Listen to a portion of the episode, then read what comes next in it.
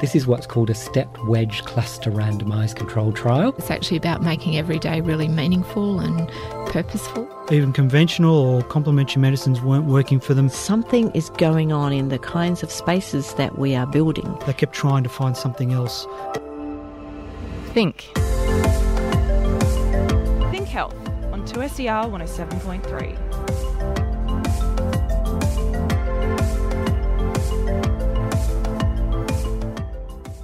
Hi, welcome to the show. Ellen Leabeater with you.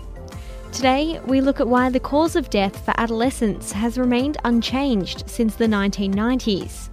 And they said, Oh, I use this herb and I think it's very useful for me and it can relieve my symptom. Why menopausal women use complementary medicine.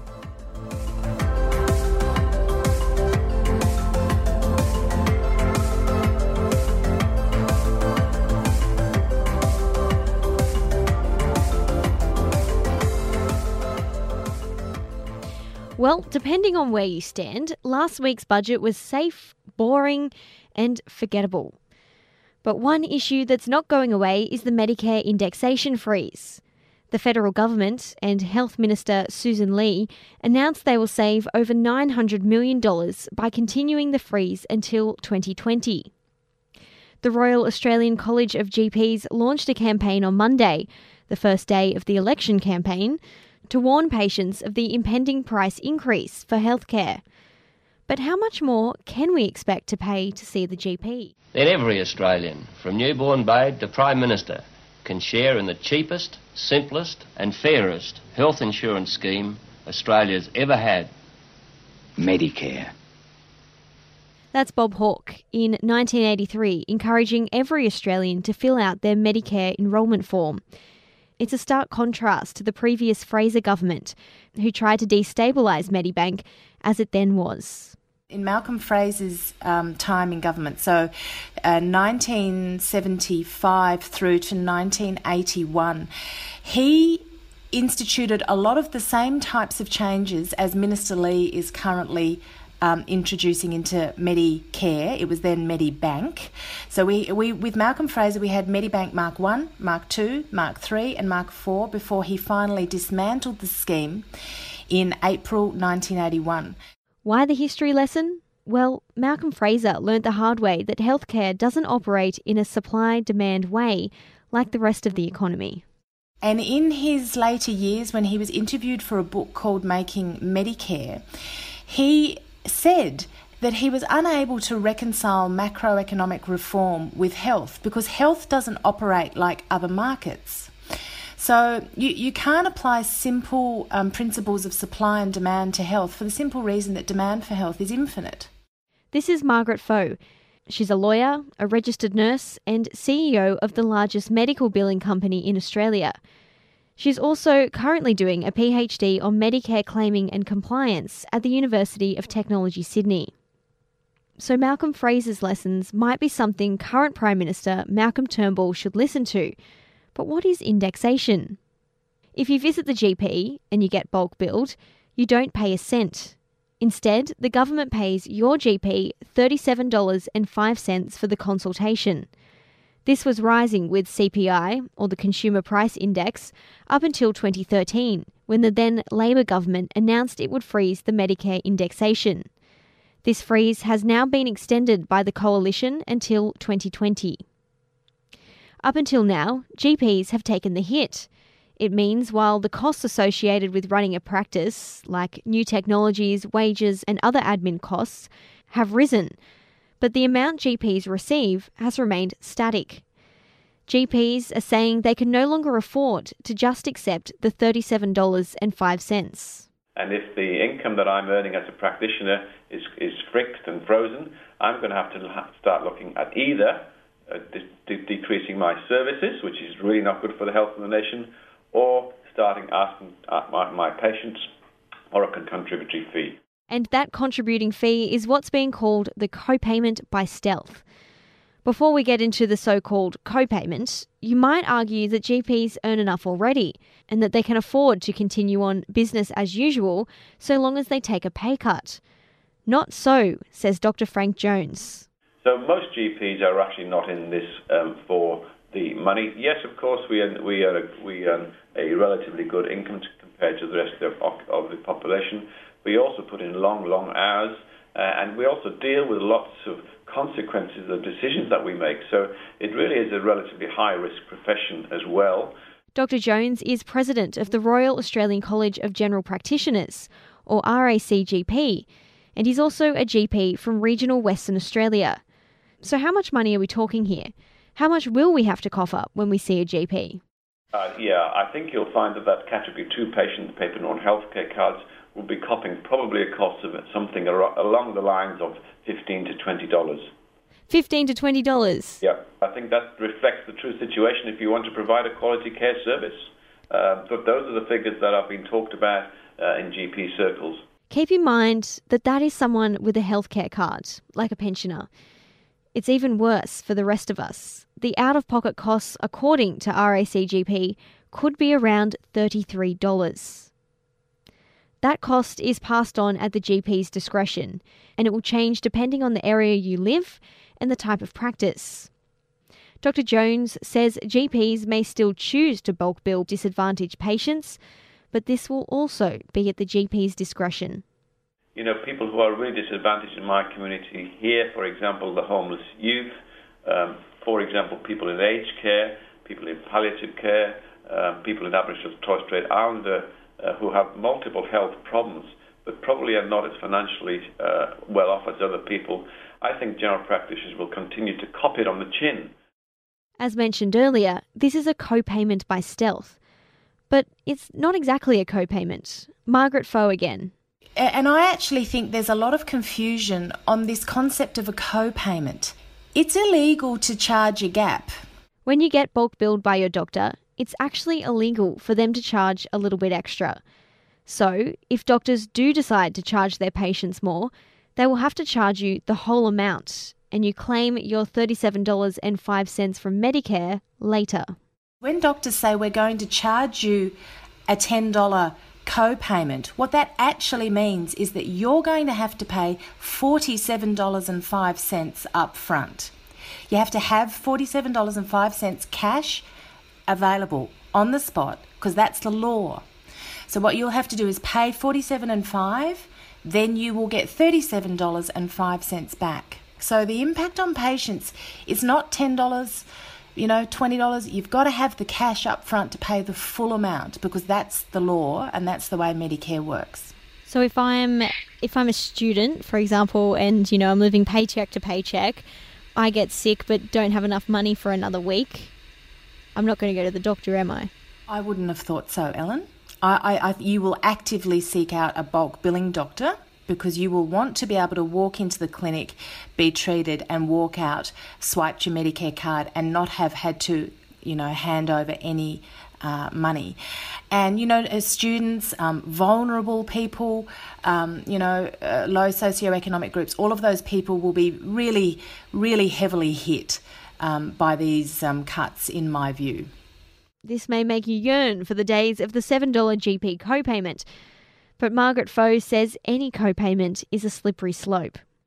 If you introduce co-payments, you've basically destroyed the universal health care and, and bulk billing because what it means is bulk billing it just becomes well, you, there's no point in having it. It's just here's the government rebate, and then we'll just continue to charge whatever we want. And what we know with co payments in other countries is once they've been introduced, the only direction they go is up. Margaret and Dr. Jones agree. Any cuts to primary health care, like GPs, is bad news for the health system. We actually know, uh, and this is very well recognised both within Australia and overseas, that countries with a strong general practice primary healthcare system have actually overall better health outcomes. So it's a little bit illogical to be targeting general practice particularly. Margaret, in particular, cites the price of showing up to hospital versus the price of seeing your GP $398 for the hospital or $37.05 for the GP. Um, and you know, a, a, vibrant, thriving primary health sector is critically important to the overall functioning of our healthcare system because it's the front door. And if you put barriers up at the front door or make it unattractive for um, people to, to access health, they will go to hospitals, and hospitals are much more expensive. So you compare this, it's $37.05 to go to the GP.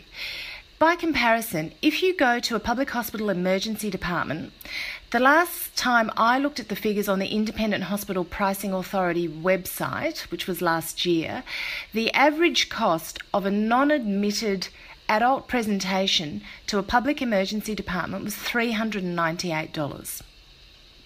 So there is no, there's just, it's just a no-brainer. You you want people going to GPs. You don't want people going to hospitals.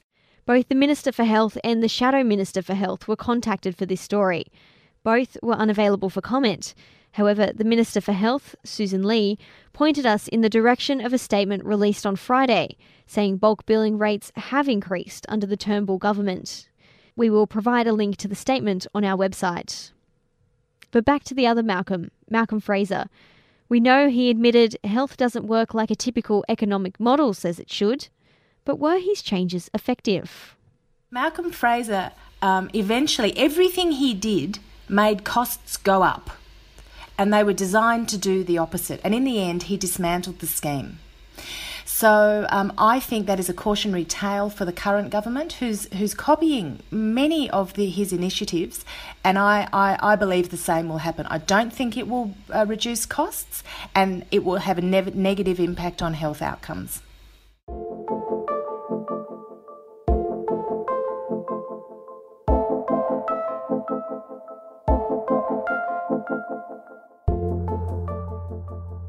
You're listening to Think Health on 2SER 107.3, online at 2ser.com or on your favourite podcast app.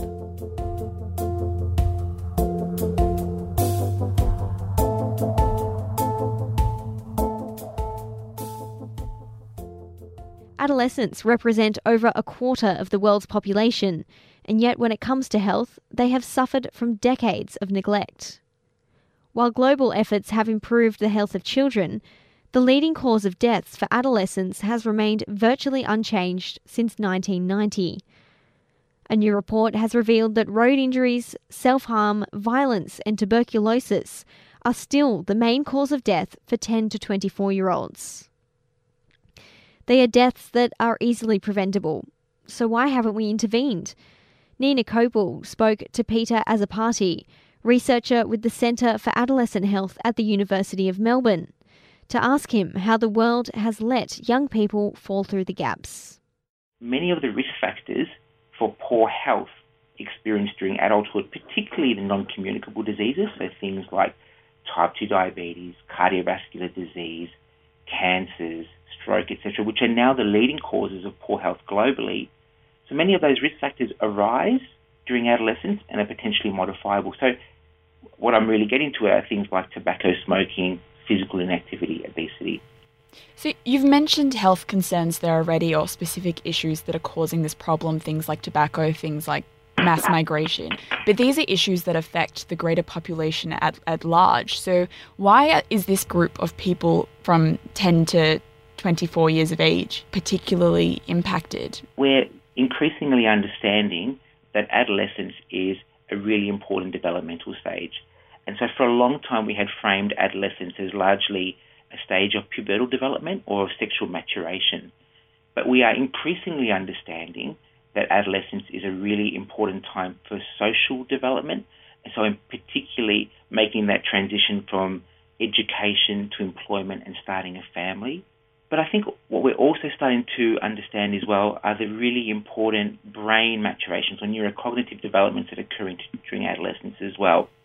In terms of the education you mentioned, mm. did your research look at all at how people were impacted differently in countries like Australia, where there is such a good education offered to people, and other places where adolescents might not be getting the education that they need? It certainly seems that in countries where adolescents, and particularly adolescent females, are able to complete secondary education, those adolescents enjoy a lower rate of fertility.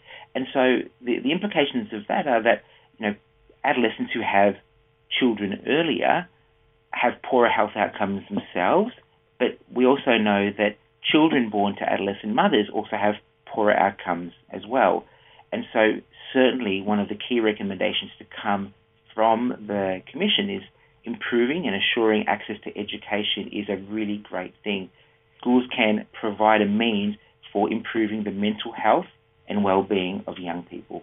How important is that mental health when we're talking about adolescents around the world? So we looked at 188 countries for which data were available, and we essentially grouped these countries into three main types of health profile that adolescents are experiencing.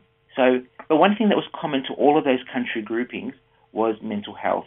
And certainly there has been very little shift in mental disorder or poor mental health experienced by adolescents globally. So, to move away from those mental sure. illnesses that we've been discussing to some more physical challenges, you've mentioned tuberculosis. Mm-hmm. Why is something like TB, which essentially has a cure, I believe, still such an issue internationally?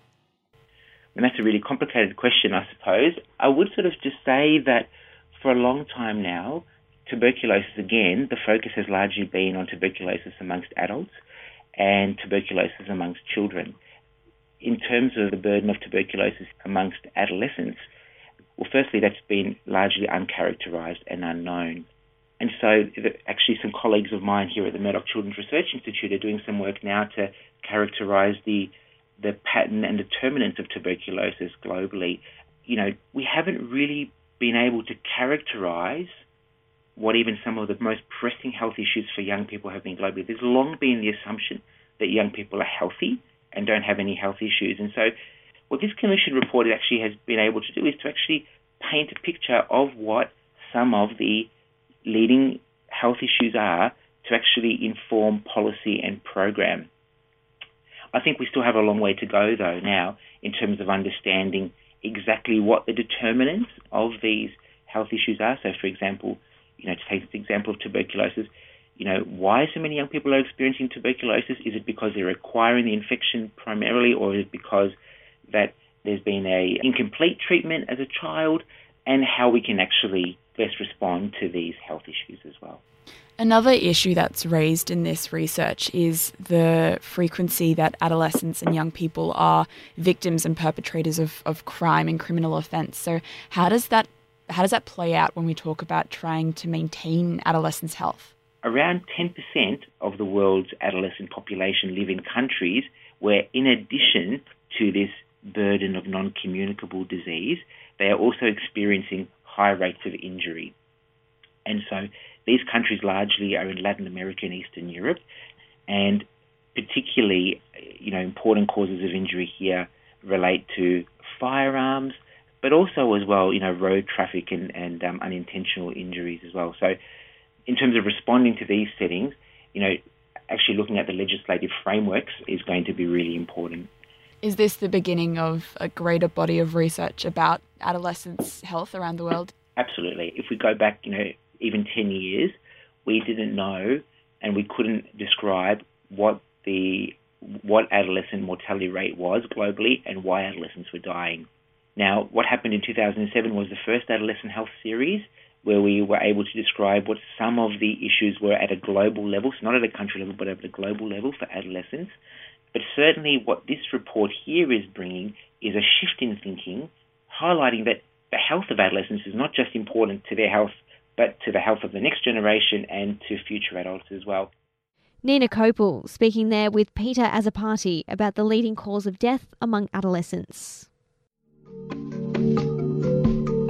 You're listening to Think Health on 2SER 107.3. Women are the highest users of complementary medicine, so it comes as no surprise that they use them a lot during two key life stages pregnancy and menopause. Last week on the show, we spoke about how pregnant women were using complementary and alternative medicine, also known as CAM. CAM is things like yoga, herbal medicine, acupuncture, and osteopathy. This week, we take a look at how menopausal women use complementary medicine. Women can experience two types of menopause surgical and natural. Surgical menopause is an induced menopause and occurs when a woman's ovaries are removed. Natural menopause happens when women stop menstruating. The symptoms associated with both types of menopause differ, but many, such as hot flushes and night sweats, are similar.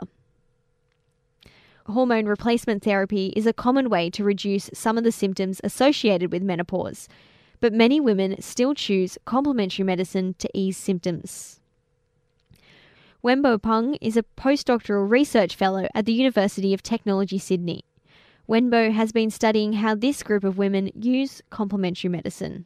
It really depends on on different women.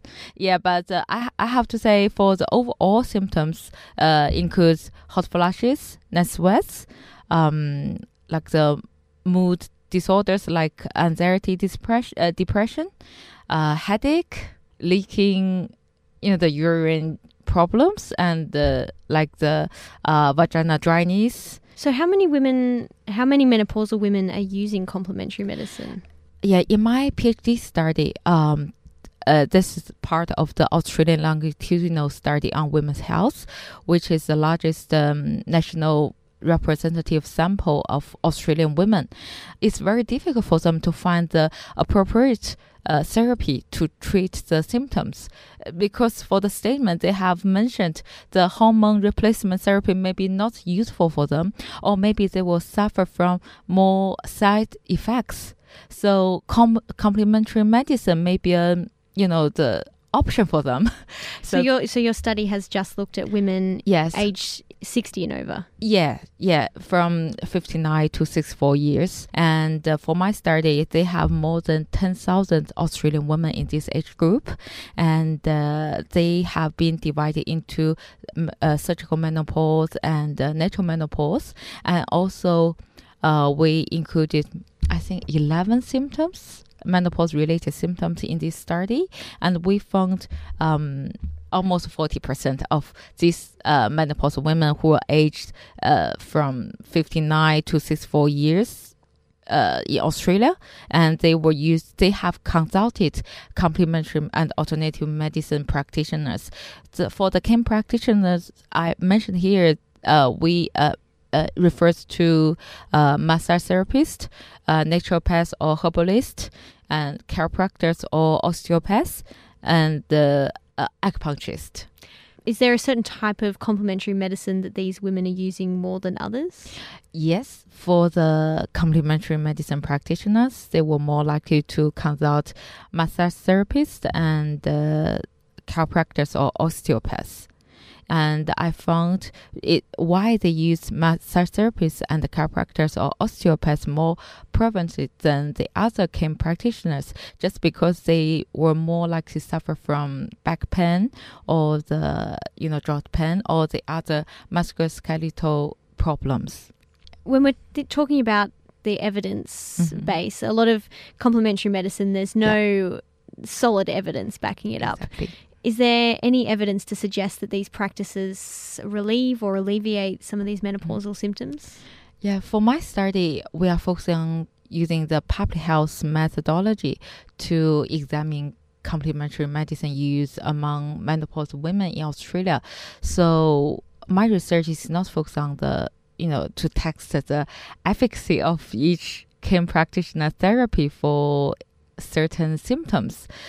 So if you ask me about the clinical evidence, I have to say, as far as I know, it, all the clinical uh, evidence is from the public, uh, the published articles. So it's more about understanding how many women and exa- yeah. what they're using it for, I guess. Yes, and uh, we would like to you know set this as a proof or the evidence base for the clinical trial or for the further clinical practice so if we can get any fund, any funding or any conclusion about the use of specific CAM, pract- uh, CAM practitioners or the specific CAM therapies, the prevalence of each uh, practitioners or the uh, or the treatments among Austra- uh, among Australian menopause women, so we can give the clinical trials some hints about maybe they they should focus on this therapy because this one is very popular. So something we found out last week on the program we were talking about pregnant women who are using complementary medicine is that sometimes that they are self-prescribing it. Is yeah. that does that happen with menopausal women as well? Yes, I think for I I have no idea the prevalence rate of pregnant women, but in menopause women, the prevalence rate is as high as 70 per, uh, 75%. 75% Yeah. of women are self prescribing. Three quarters. As you see, if they maybe they just read the books or they hear from the other menopause women or from their friends or from their family members, they said, "Oh, I use this herb and I think it's very useful for me and it can relieve my symptom." Maybe she just she will just go to the like the camps or the supermarket to buy it. That's that's I a know. bit scary. Yeah, and also so that's why now some of the clinical trials they were more focused on the vitamin supplements and uh, or some herbs. Yeah, because no one can guarantee whether they don't have any interactions between the herbs or uh, the herbs and the drugs, or maybe herbs and herbs. So if you're using uh, if you're using some sort of herb that may interact with you know your heart medication or Well- something like that, We don't know, so that's why. But we would like to let the GPs and specialists have a, you know, let them know. Look, the patient, uh, the menopause women, um, some of them, they used complementary medicine products, but they didn't tell you. And you should notice, you know, should always be aware of you. Uh, you know, maybe your patients they're using the uh, one type of complementary therapy or the products. You should always, you know, ask them, have you used any CAM products?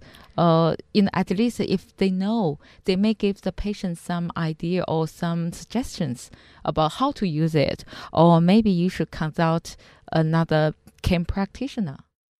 Wenbo Peng, postdoctoral research fellow at the University of Technology Sydney.